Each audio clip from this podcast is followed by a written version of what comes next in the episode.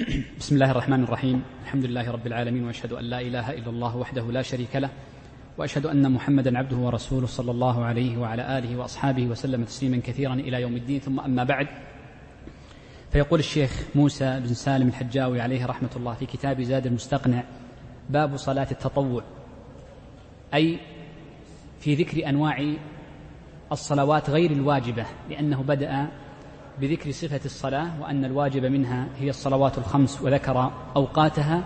ثم شرع الشيخ رحمه الله تعالى بذكر الصلوات المندوب إليها. وصلوات التطوع على نوعين. النوع الأول ما كان مقيدا وهو الذي يفرد أهل العلم له أحكاما وأبوابا مخصوصة. وهناك نوع من صلاة التطوع تكون مطلقة. فالمرء يتطوع بها وقت ما شاء ما لم يكن الوقت وقت نهي. وسيأتي معنا بعد ذكر أبواب صلاة التطوع ذكر مواضع النهي عن الصلاة. فكأن المصنف رحمه الله تعالى بعدما ذكر مطلق المشروعية ذكر الأوقات التي لا يشرع فيها التطوع المطلق. يقول الشيخ رحمه الله تعالى آكدها أي آكد الصلوات المندوب إليها أو المسنونة. آكدها كسوف ثم استسقاء ثم تراويح ثم وتر. الفقهاء جرت عادتهم رحمهم الله تعالى في باب صلاة التطوع أن يبينوا حكمين في ابتدائه. الحكم الأول أن يبينوا أفضل الأعمال على الإطلاق. فيذكرون إن أفضل الأعمال على الإطلاق هو الصلاة بعد الشهادتين ولا شك. وأنه لا يفضل الصلاة شيء من العبادات إلا الجهاد وطلب العلم الشرعي فإنه من أفضل العبادات طبعا غير الواجبة. وأما الواجبة فهي مقدمة على كل النوافل بلا شك. وذكر بعضهم الوقوف بعرفة لمن كان بعرفة. الحكم الثاني الذي يذكرونه في التفضيل يذكرون حكم تفضيل المندوبات من الصلوات بعضها على بعض.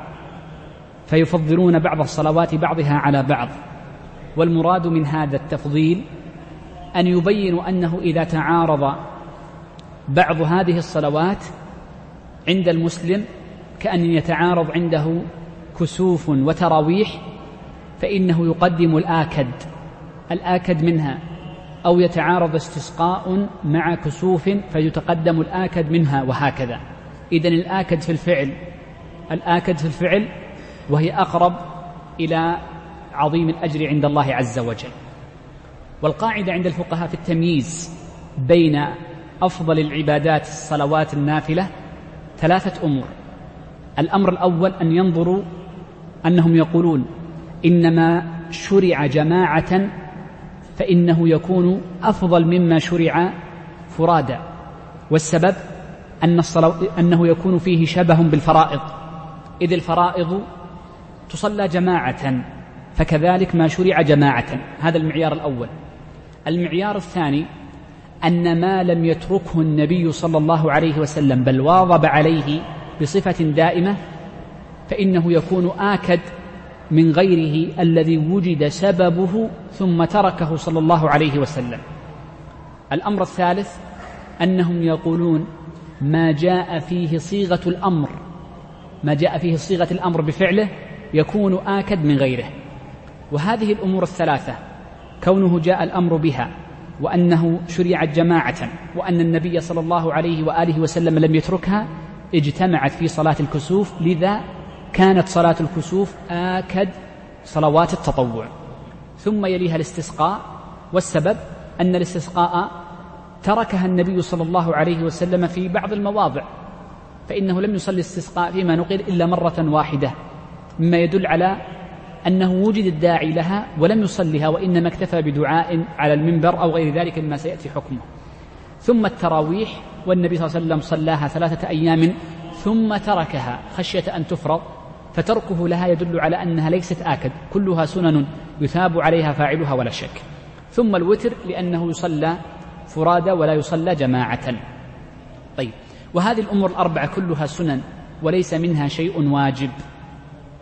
لما صح عن النبي صلى الله عليه وسلم حينما سأله الأعرابي عما افترض الله عز وجل عليه من الصلوات فقال إنها الصلوات الخمس قال هل علي غيرها؟ قال لا إلا أن تطوع. يقول الشيخ رحمه الله تعالى ويفعل ويفعل أي الوتر ويفعل أي الوتر بين العشاء والفجر بين العشاء والفجر. والدليل على ذلك حديثان أو قبل ذلك نقول هذه الجملة من المصنف رحمه الله تعالى يبين لنا وقت صلاة الوتر وقت صلاة الوتر وأن وقت صلاة الوتر يبدأ من بعد صلاة العشاء من بعد صلاة العشاء إلى حين طلوع الفجر. كل هذا وقت مخير في صلاة الوتر ولا شك أن أفضله في الثلث الأخير كما سيأتي في عند الحديث عن قيام الليل وأحكامه. آه، الدليل على على أن الصلاة هذا هو وقتها قلنا حديثان. الأول حديث خارجة ابن حذيفة رضي الله عنه والحديث عند أحمد بإسناد صحيح. وأصله في الصحيح من حديث عائشة رضي الله عنها أنها قالت كان النبي صلى الله عليه وسلم يصلي ما بين صلاة العشاء إلى طلوع الفجر. ثم ذكرت وتره صلى الله عليه وسلم يصلي إحدى عشرة ركعة يسلم من كل ركعتين ويفصل بينهما بسلام ثم يوتر بواحدة. وأصرح منه ما رواه أحمد وأبو داود من حديث خارجة رضي الله عنه بن حذيفة. حينما قال النبي صلى الله عليه وسلم لقد آه لقد أمركم الله عز وجل بصلاة هي خير لكم من حمر النعم ووقتها من صلاة العشاء إلى طلوع الفجر. وهذا نص في بيان وقتها من إلى وذاك من فعله صلى الله عليه وسلم. ينبني على قول المصنف رحمه الله تعالى إن الوتر تفعل بين صلاة العشاء إلى الفجر مسائل. المسألة الأولى أن من أوتر قبل دخول الوقت فإنه لا يصح وتره. فمن أوتر قبل صلاة العشاء فإن هذا الوتر غير صحيح. فيلزمه إذا أراد أن يوتر أن يعيده. يعيده بعد وقته لأنه أفعله في غير وقته. هذا الأمر الأول. الأمر الثاني أننا نقول إن بداية الوقت متعلق بصلاة العشاء. وعلى ذلك فمن جمع الصلاة جمع تقديم فإنه يجوز له أن يوتر من بعد صلاة العشاء ولو صلاها في أول صلاة المغرب. لحديث خارج بن حذيفة رضي الله عنه حينما قال ووقتها ما بين صلاة العشاء وهو نص على أن ابتداء وقتها متعلق بصلاة العشاء. فمن جمع جمع تقديم لسفر أو مطر ونحوه جاز له أن يوتر بعد صلاة العشاء مباشرة. من المسائل أيضا المتعلقة بالوتر أن هذا الوتر أن هذا الوتر لما عرفنا وقته الآن أننا نقول إن هذا وقته وقت الجواز. هذا الوقت هو وقت جواز. وأما وقت الأفضلية فهو باعتبارين باعتبار الزمان في الثلث الأخير من الليل وباعتبار الحال ما كان بعد هجدة. ولذا سمي تهجدا وسمي كما جاء عن وسلم أنه ذكر أن قيام داود عليه السلام يكون بعد أفضل القيام قيام داود وكان بعد نوم وسيمر معنا الحديث في محله إن شاء الله. آه، عندما نقول إن أول الوقت أول وقت صلاة العشاء عفوا إن أول وقت صلاة الوتر هو بعد صلاة العشاء نقول هذا وقت الجواز لكن يفضل الأفضل أن يكون بعد السنة الراتبة. فنقول إن أفضل الأفضلية إذن من حيث الوقت حددناها قبل قليل من حيث الزمان ومن حيث الحال من النوم والأفضلية أن يكون بعد السنة الراتبة. نعم. يقول الشيخ وأقله ركعة وأكثره إحدى عشرة ركعة. أما كون أقله ركعة فلما جاء عند الإمام أحمد من حديث أبي أيوب الأنصاري رضي الله عنه أن النبي صلى الله عليه وسلم قال الوتر حق فمن أحب أن يوتر بسبع فليفعل ومن أحب أن يوتر بخمس فليفعل ومن أحب أن يوتر بثلاث فليفعل ومن أحب أن يوتر بركعة فليفعل. فدل ذلك على أن أقل الوتر ركعة وهذا الحديث نص على أن النبي صلى الله عليه وآله وسلم صحح من أوتر بركعة واحدة. قال وأكثره إحدى عشرة. أي وأكثر الوتر وليس أكثر قيام الليل. انتبه يجب أن نفرق بين أمرين. يجب أن نفرق بين الوتر وبين قيام الليل. قيام الليل لا حد لمنتهاه ووقته قبل وقت الوتر. وقته يبدأ من بعد طلوع المغرب من بعد صلاة من, من, بعد صلاة المغرب. وأما الوتر فإنه لا يكون إلا بعد العشاء والسنة فيه محددة العدد. وأما قيام الليل فهو مفتوح صلاة الليل مثنى مثنى وسيمر معنا صلاة الليل فيما بعد. ولذلك يجب أن نفرق بين الوتر وبين ماذا؟ صلاة الليل. قال وأكثره إحدى عشرة والدليل على أن أكثره هو إحدى عشرة ما ذكرت لكم قبل من حديث عائشة رضي الله عنها في الصحيحين أن النبي صلى الله عليه وسلم كان يوتر ما بين العشاء إلى طلوع الفجر بإحدى عشرة ركعة. فدل على أنه أكثر الوتر. وعندما نقول إنه أكثر الوتر المراد بالوتر في الأصل وانتبه لهذه المسألة الوتر هو الركعة الواحدة. سميت, سميت وترا لأنها ركعة واحدة.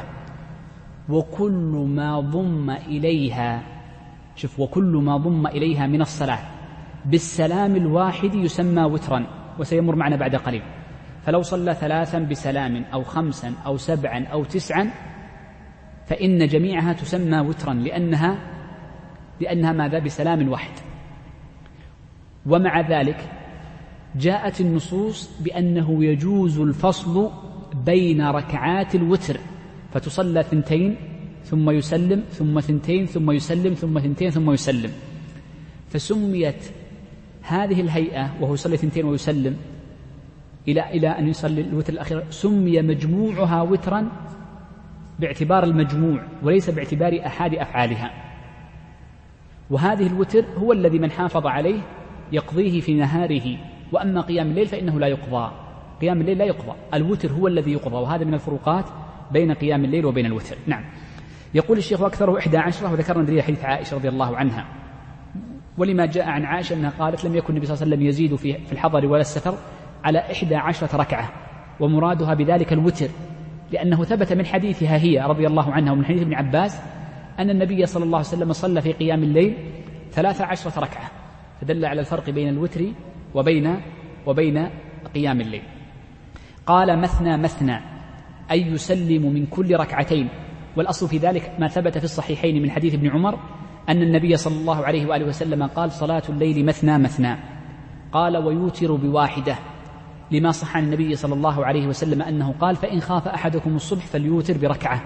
هذه هي السنة أن تكون ثنتين ثنتين ثنتين ثم يوتر. والناس يختلفون فبعض الناس وتره إحدى عشرة ركعة على الكمال ومن الناس من يكون وتره سبع ومن الناس من يكون وتره خمس وهكذا. والسنة أن من كان له وتر لا يتركه بل يستمر عليه على هيئة وتره قدر استطاعته. ولذلك الإنسان يبدأ في وتره بالأقل ثم يزيد ثم يزيد حتى ينشط لكي يصلي إحدى عشرة ركعة. قد يكون الشخص في يوم عنده نشاط فيجعل أول ركعاته من قيام الليل التطوع المطلق لكن وتره يستمر على الخمس. هذه الوتر التي تقضى وتكون عادة للشخص وسنمر عليها عندما نتكلم عن القضاء. نعم. قال وإن أوتر بخمس أو سبع لم يجلس إلا في آخرها. الأصل أنه يجوز الوتر بهذه الهيئة. انظر هذه صورة أخرى من صور الوتر. قلنا الأفضل ركعتين ركعتين ثم يسلم يوتر بركعة. جاءت السنة كما جاء من حديث أبي أيوب السابق معنا ومن حديث أم سلمة رضي الله عنها أنه يجوز للشخص أن يسرد سبعا وأن يسرد خمسا سردا لا يجلس بينها مطلقا. وحديث أم سلمة رواه الإمام أحمد بإسناد صحيح أن النبي صلى الله عليه وسلم كان يوتر بسبع لا يفصل بينها.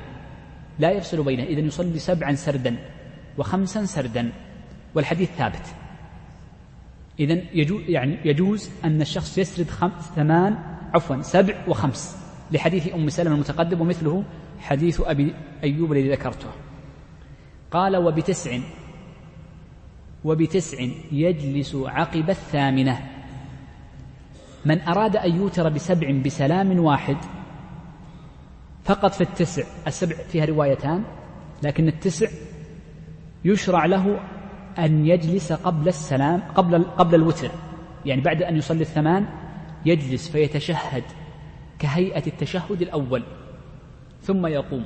والدليل على ذلك ما ثبت في صحيح مسلم من حديث عائشة رضي الله عنها أن النبي صلى الله عليه وسلم كان يفعل ذلك أي يصلي تسعا ثم ثمان ثم يجلس للتشهد ثم يقوم فيأتي بالتاسعة. إذا الفرق بين الخمس والسبع والتسع أن الخمسة والسبع لا جلوس للتشهد بينها.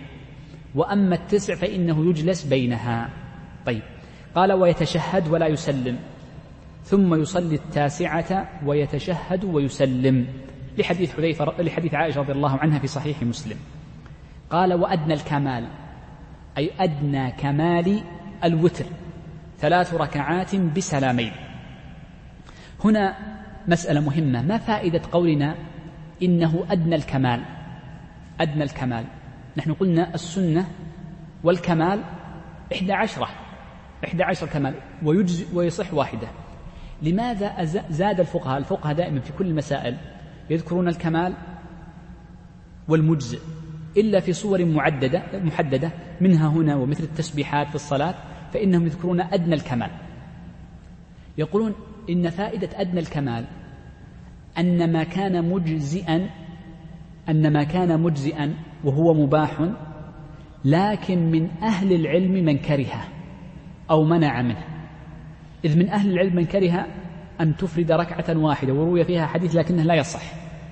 لذلك يقولون أدنى الكمال. أدنى كمال الوتر أن يكون ثلاث. وإلا في النص الذي نقلت لكم حديث أبي, أبي أيوب إن صح فهو نص في المسألة. فهو نص في المسألة. إذا فمرادهم بأدنى الكمال أي أدنى الكمال الذي اتفق عليه وأنه مشروع. وأما ما كان دونه وهو ركعة واحدة ففيه خلاف. ففيه خلاف. قال ثلاث ركعات بسلامين. وذلك لما ثبت من حديث ما ثبت في المسند من حديث ابن عمر رضي الله عنه مرفوعا للنبي صلى الله عليه وسلم أنه كان يفصل بين الركعتين والوتر كان يفصل بينهما ويرفعه للنبي صلى الله عليه وسلم يفعله ابن عمر ويرفعه للنبي صلى الله عليه وسلم. فالأفضل في الوتر في الثلاث أن تكون بسلام فاصل بين الشفع وبين الوتر. هذا الأكمل هذا الأكمل. وهذا الفاصل شوف وهذا الفاصل يقولون الأفضل فيه أن يتكلم. لأنه ثبت في المسند أيضا أن ابن عمر رضي الله عنه كان يرفع للنبي صلى الله عليه وسلم أنه يفصل فكان ابن عمر يتكلم بينها يتكلم بين شفعه وبين وتره. وقول الشيخ رحمه الله تعالى أدنى, الكلام أدنى الكمال ثلاث ركعات بسلامين مفهوم هذه الجملة أمران. الأمر الأول سبق النص عليه أنه تجزئ ركعة واحدة في الوتر وسبق معنا أن قلنا أقله ركعة. ومفهوم هذه الجملة أنه يجزئ ثلاث بسلام واحد. يجزئ ثلاث بسلام واحد. وهو المشروع. وهل يجلس بينها فيه روايتان في المذهب؟ والذي اعتمده المحققون أنه لا يصح حديث الجلسة مثل التسع التسع هي التي يجلس عندها وأما الثلاث فلا يصح. ولذلك اعتمد كثير من متأخر الفقهاء أنه لا يجلس بينها. وإن كان في رواية أنه يجلس بينها كقول الحنفية. قال يقرأ في الأولى سبح أي سبح اسم ربك الأعلى. وفي الثانية الكافرون أي سورة الكافرون. وفي الركعة الثالثة الإخلاص. وذلك لما ثبت في المسند وعند الترمذي من حديث ابن عباس رضي الله عنهما أن النبي صلى الله عليه وسلم كان يقرأ في وتره هذه الركع هذه السور الثلاث. نعم. يقول الشيخ ويقنت في فيها بعد الركوع. قول الشيخ رحمه الله تعالى ويقنت أي ويسن القنوت في الوتر. يسن القنوت في الوتر.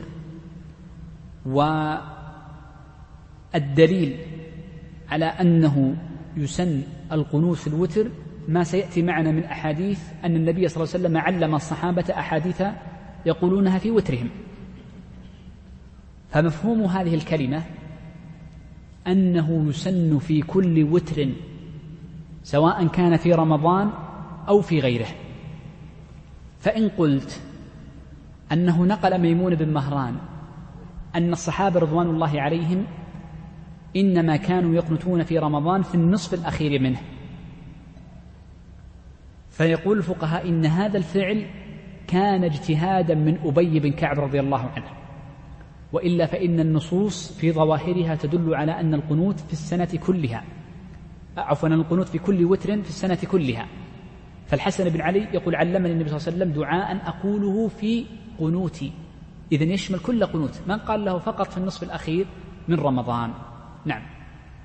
إذا فقوله يقنت نستفيد منها جملتان أنه من باب الندب والأمر الثاني أنه مطلق في كل السنة كلها.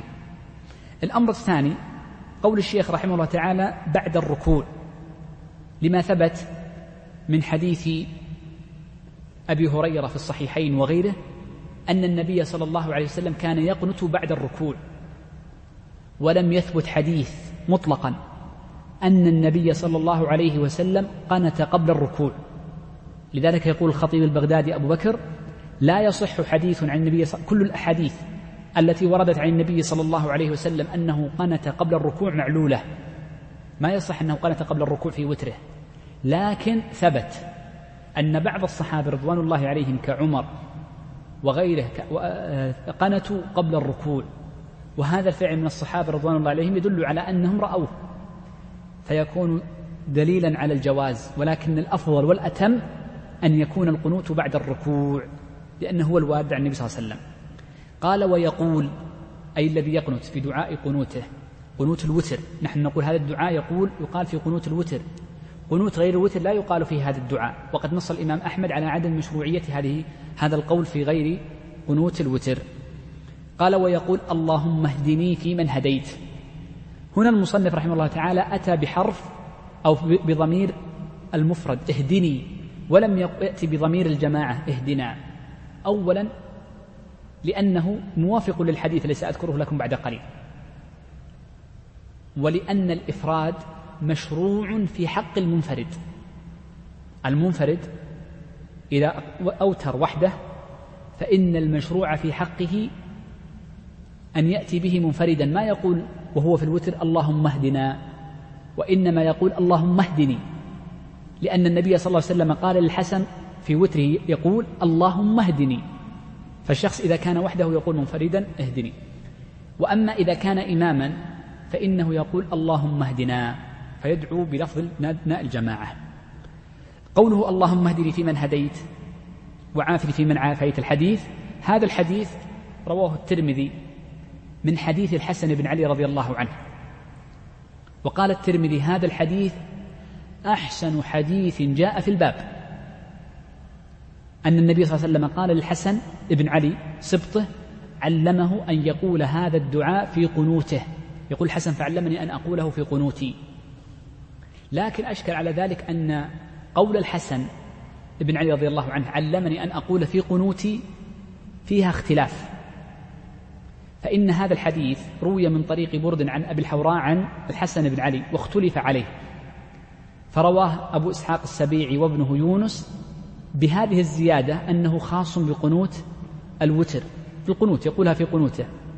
ورواها أمير المؤمنين في الحديث شعبة بن الحجاج الكوفي رحمه الله تعالى ورضي عنه مطلقة علمني أن أقول ولذلك يقول أبو محمد بن حزم وهذا الحديث وإن كان ضعيفا أي زيادة أنها في الوتر إلا أنه يصار إليه وهو أصح ما ورد في هذا الباب ولكن كثير من أهل العلم صححوا يعني الرواية الأخرى وهي التي عند الترمذي وفيها زيادة أنه جعلها في قنوته. نعم. يقول وعافني في من عافيت وتولني في من توليت وبارك لي فيما أعطيت وقني شر ما قضيت إنك تقضي ولا يقضى عليك إنه لا يذل من واليت ولا يعز من عاديت. زيادة لفظة ولا يعز من عاديت هذه ليست عند أهل السنة لا عند أحمد ولا عند الترمذي وإنما رواها البيهقي. وكثير من أهل العلم يرون أن هذه الزيادة فيها ضعف. الثابت الحديث الحسن. إنما هو بدون هذه الزيادة. تباركت ربنا وتعاليت. إلى هنا انتهى حديث الحسن بن علي رضي الله عنه. لكن لو أتى بها الشخص لا مانع لأنها رويت عند البيهقي ومعناها صحيح ويذكرها أهل العلم ويقولونها وهذه ليست من يعني من الدعاء الذي يتساهل فيه في فضائل الأعمال. نعم. قال ويقول أيضا اللهم إني أعوذ برضاك من سخطك وبعفوك من عقوبتك وبك منك لا أحصي ثناء عليك أنت كما أثنيت على نفسك. هذا الحديث الثاني جاء من حديث علي رواه الإمام أحمد وأبو داود أن النبي صلى الله عليه وسلم كان يختم دعاءه في وتره بهذا الدعاء اللهم إني أعوذ برضاك من سخطك وبدل من عفوك وبمعافاتك من عقوبتك وأعوذ بك منك. الذي في المسند وسنن أبي داود وأعوذ بك منك. نعم. ثم قال ثالثا الدعاء الثالث الذي جاء في القنوت اللهم صل على محمد وعلى آل محمد. والدليل على أن الصلاة في القنوت مشروعة أنه جاء في بعض روايات حديث الحسن بن علي عند النسائي أن النبي صلى الله عليه وسلم علمه أن يقول في آخر قنوته وصل وصل وصل اللهم على النبي محمد. فيسمى محمد صلى الله عليه وسلم في القنوت. وقد روي في الحديث أن الدعاء إذا لم يختم بالصلاة والسلام على النبي صل... بالصلاة على النبي صلى الله عليه وسلم فإنه لا يستجاب. طيب هنا قبل أن ننتقل لتتمة الحديث هنا قول الشيخ ويقول هل يدل على أنه لا يشرع في القنوت إلا هذا الدعاء؟ أم يشرع الزيادة عليه. هم يقولون الذي تتحقق به السنة هذا الدعاء. هذا الدعاء. وفيه رواية قوية عند متأخر الفقهاء أنه لا يجوز الزيادة عليه. ما يجوز أن تزود على ما ورد به آه، النقل عن النبي صلى الله عليه وسلم. ما يجوز. لأن الأصل في الصلاة أنها توقيفية وهي المعتمد عند المتأخرين. هذا الأصل. وجاء قول لبعض المتأخرين أنه يجوز الزيادة على على الوارد وهو الذي ذكرت لكم في ثلاثة أحاديث حديث الحسن وحديث علي رضي الله عن الجميع. نعم. قال قال ويمسح وجهه بيديه. هذه تفيدنا مسألتان. المسألة الأولى نأخذها سهلة وهي أنه يشرع في القنوت رفع اليدين. وقد ثبت من حديث عمر أنه كان يرفع يديه من حديث أنس بن وسلم لما قنت رفع يديه رديه عليه الصلاة والسلام. الأمر الثاني أن مسح الوجه بعد الدعاء يقولون مشروع يشرع.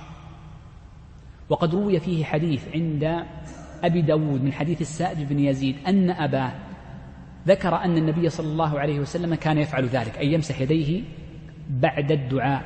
ولكن ذكر عبد الله بن المبارك رحمه الله تعالى أنه لا يصح حديث عن النبي صلى الله عليه وسلم في فضل المسح ولا على انفراده.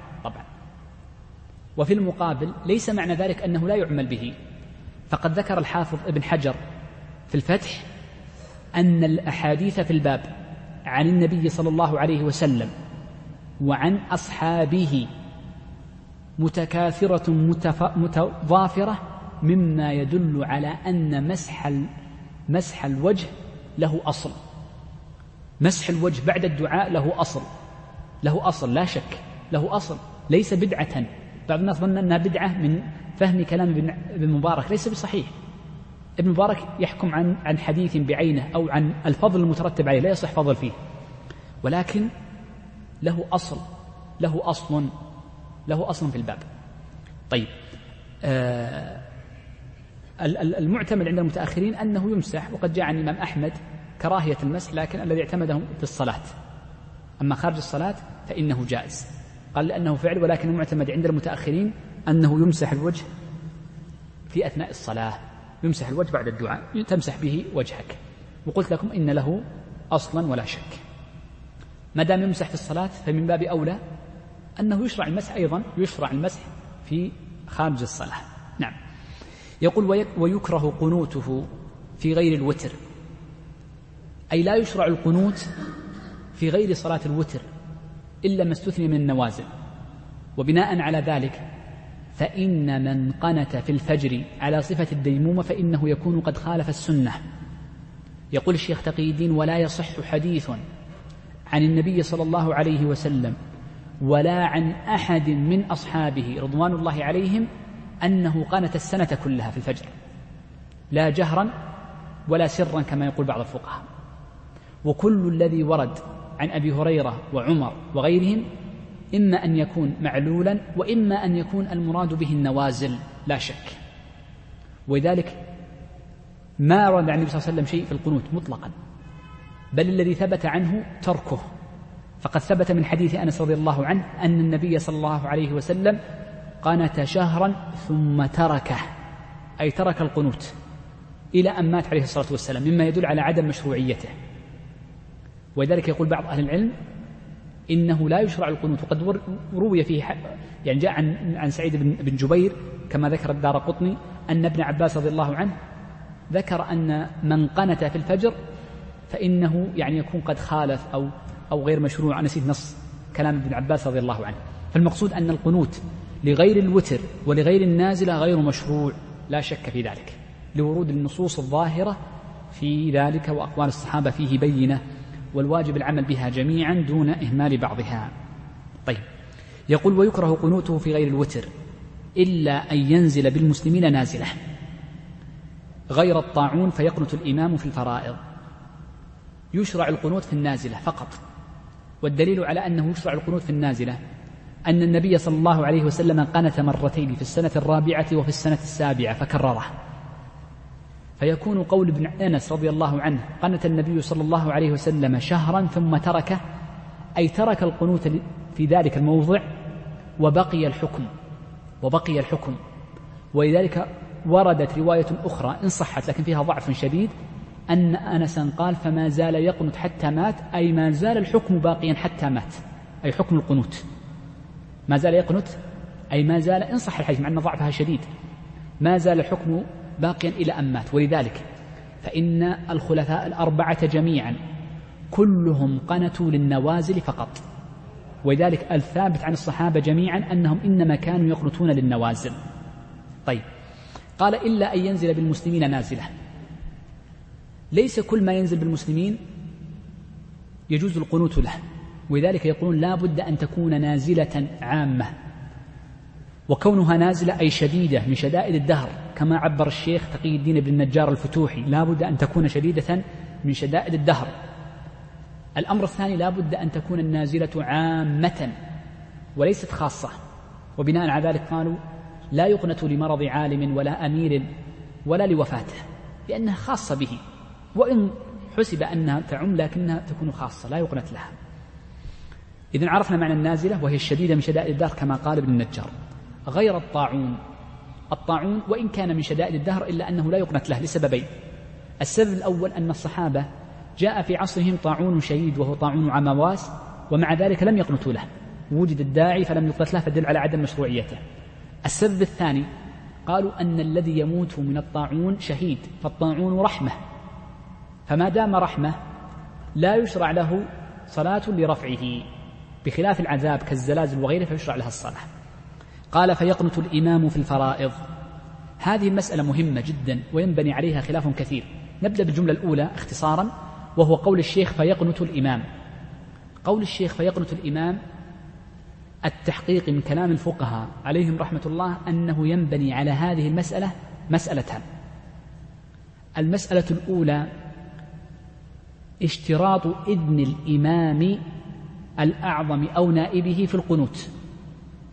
والمسألة الثانية من الذي يقوم بالقنوت؟ أهو الإمام أم نائبه أم كل إمام من أئمة الناس؟ إذن هي مسألتان. وبعض يعني الناس قد تتداخل عليه المسألتين فيظنهما مسألة واحدة وهما مسألتان منفصلتان. المسألة الأولى وهو اشتراط إذن الإمام للقنوت فالمذهب أنه يشترط إذن الإمام للقنوت لسببين. السبب الأول ما جاء عن ابن عمر رضي الله عنه أنه قال إنما القنوت للأئمة أو للإمام. إنما القنوت للإمام فإذا قنت فاقنتوا وإذا لم يقنت فلا تقنتوا. إذا هذا أثر عن ابن عمر رضي الله عنه وحكمه رضي الله عنه واضح وبين أنه إنما يكون لأمن القنوت فاقنتوا إذا في مساجدكم ونحو ذلك. إذا هذا الأمر الأول. الأمر الثاني أن اجتهاد الناس يختلف في قضية القنوت. فبعض الناس يرى أن هذه المسألة من نوازل الأمر من نوازل الدهر الشديدة والآخر يقول ليست كذلك. بل لربما لو فتح الأمر على مصراعيه لقنت أهل البلد بعضهم على بعض. فإنه يكون بينهم خصومات وقد صار هذا في زمان قديم. فقد قيل ولا أدري عن صحته أن معاوية رضي الله عنه قنت على الفريق الآخر وعلي رضي الله عنه قنت على الفريق الآخر. فقد يكون بين المسلمين قنوت. وحدث هذا في الزمان الأول. فالمقصود أن أن القنوت نظرا لاختلاف الناس فيه شرع تقييده بإذن الإمام لكي لا يختلف الناس فيه. وأنت إذا علمت أن الفقهاء يقولون إن الزيادة في القنوت كلمة يبطله مثل ما قال أحمد إن زاد على إنا نستعينك ونستهديك لحديث عمر بطل قنوته بطل بطل القنوت بطلت صلاتك. انفصل عنه وصلي وحدك يقول. دل ذلك على أن هؤلاء الذين يجتهدون فيأتون في القنوت. إما بألفاظ غير مشروعة أو يقنتون من غير موجب لربما كان سببا لبطلان صلاتهم. ربما. انتبه لعبارتي. المسألة الثانية أننا نقول من الذي يقنت من المسلمين؟ المذهب فيه أربع روايات. والمشهور من المذهب عند المتأخرين نسلمش عن المتأخرين أنه يقنت الإمام أو نائبه الإمام أو نائبه من نوابه كل من ناب عنه فإنه يقنت فكل من كان نائبا عن الإمام كمسجد كبير أو صغير فإنه يقنت. وأما غيرهم من المصلين فيجوز القنوت لهم. المنفرد المذهب ذكر صاحب الكشاف يجوز له جوازا أن يقنت في فرائض وهكذا. إذا عرفنا المسألة الثانية. وهناك فرق بين المسألتين. وكي تنضبط عندك المسألة وتظهر. قول الشيخ رحمه الله تعالى فيقنت الإمام في الفرائض. قوله في الفرائض لأن النبي صلى الله عليه وسلم إنما قنت في الفرائض فقد ثبت في الصحيحين أنه قنت في الفجر وهو أصحها وأكثر ما فعل عليه الصلاة والسلام. وقنت في المغرب وهو ما يليه في الكثرة وصحة الحديث وقنت في العصر في العشاء والظهر والحديث الصحيحين أو في أحدهما. وثبت في السنن أنه قنت في العصر. الموضع الخامس. فدل أن وسلم إنما قنت في الفرائض. فالنوافل لا يقنت فيها قنوت نازلة. فمن قنت في في في في التراويح نقول ما يشرع. لا يشرع مطلقا. من قنت في سنة لا يشرع وهكذا. هذه المسألة الأولى. المسألة الثانية أن قول المصنف يقنت في الفرائض طبعا قلنا من النوافل مثل الاستسقاء لا يقنت فيه الكسوف لا يقنت له وهكذا يقنت فيه وهكذا. الأمر الثاني أن الفرائض التي جاءت عن النبي صلى عليه وسلم خمس قنت فيها ذكرت لكم قبل قليل. وأما صلاة الجمعة فإنه لا يشرع القنوت فيها. وقد حكي اتفاق على ذلك. وأن أول من أحدث ذلك خلفاء بني أمية. كانوا يقنتون في صلاة الجمعة. ليس القنوت في الخطبة وإنما القنوت للإمام. لا يشرع. وحكم بأنه بدعة. وأنكره الإمام مالك وسماه كذلك بدعة. إذا لا يشرع القنوت في الجمعة. وإنما يشرع في الصلوات الخمس غير الجمعة لأن الجمعة لها أحكامها التي تخصها. نعم. نأخذ التراويح بسرعة. يقول الشيخ رحمه الله تعالى والتراويح طيب. أو أو نقف هنا لأن نبدأ أنا كان بدي أن ننهي التراويح والسنن الرواتب لكن اعذروني. نقف إلى هنا. أسأل الله عز وجل الجميع التوفيق والسداد. وصلى الله وسلم على نبينا محمد.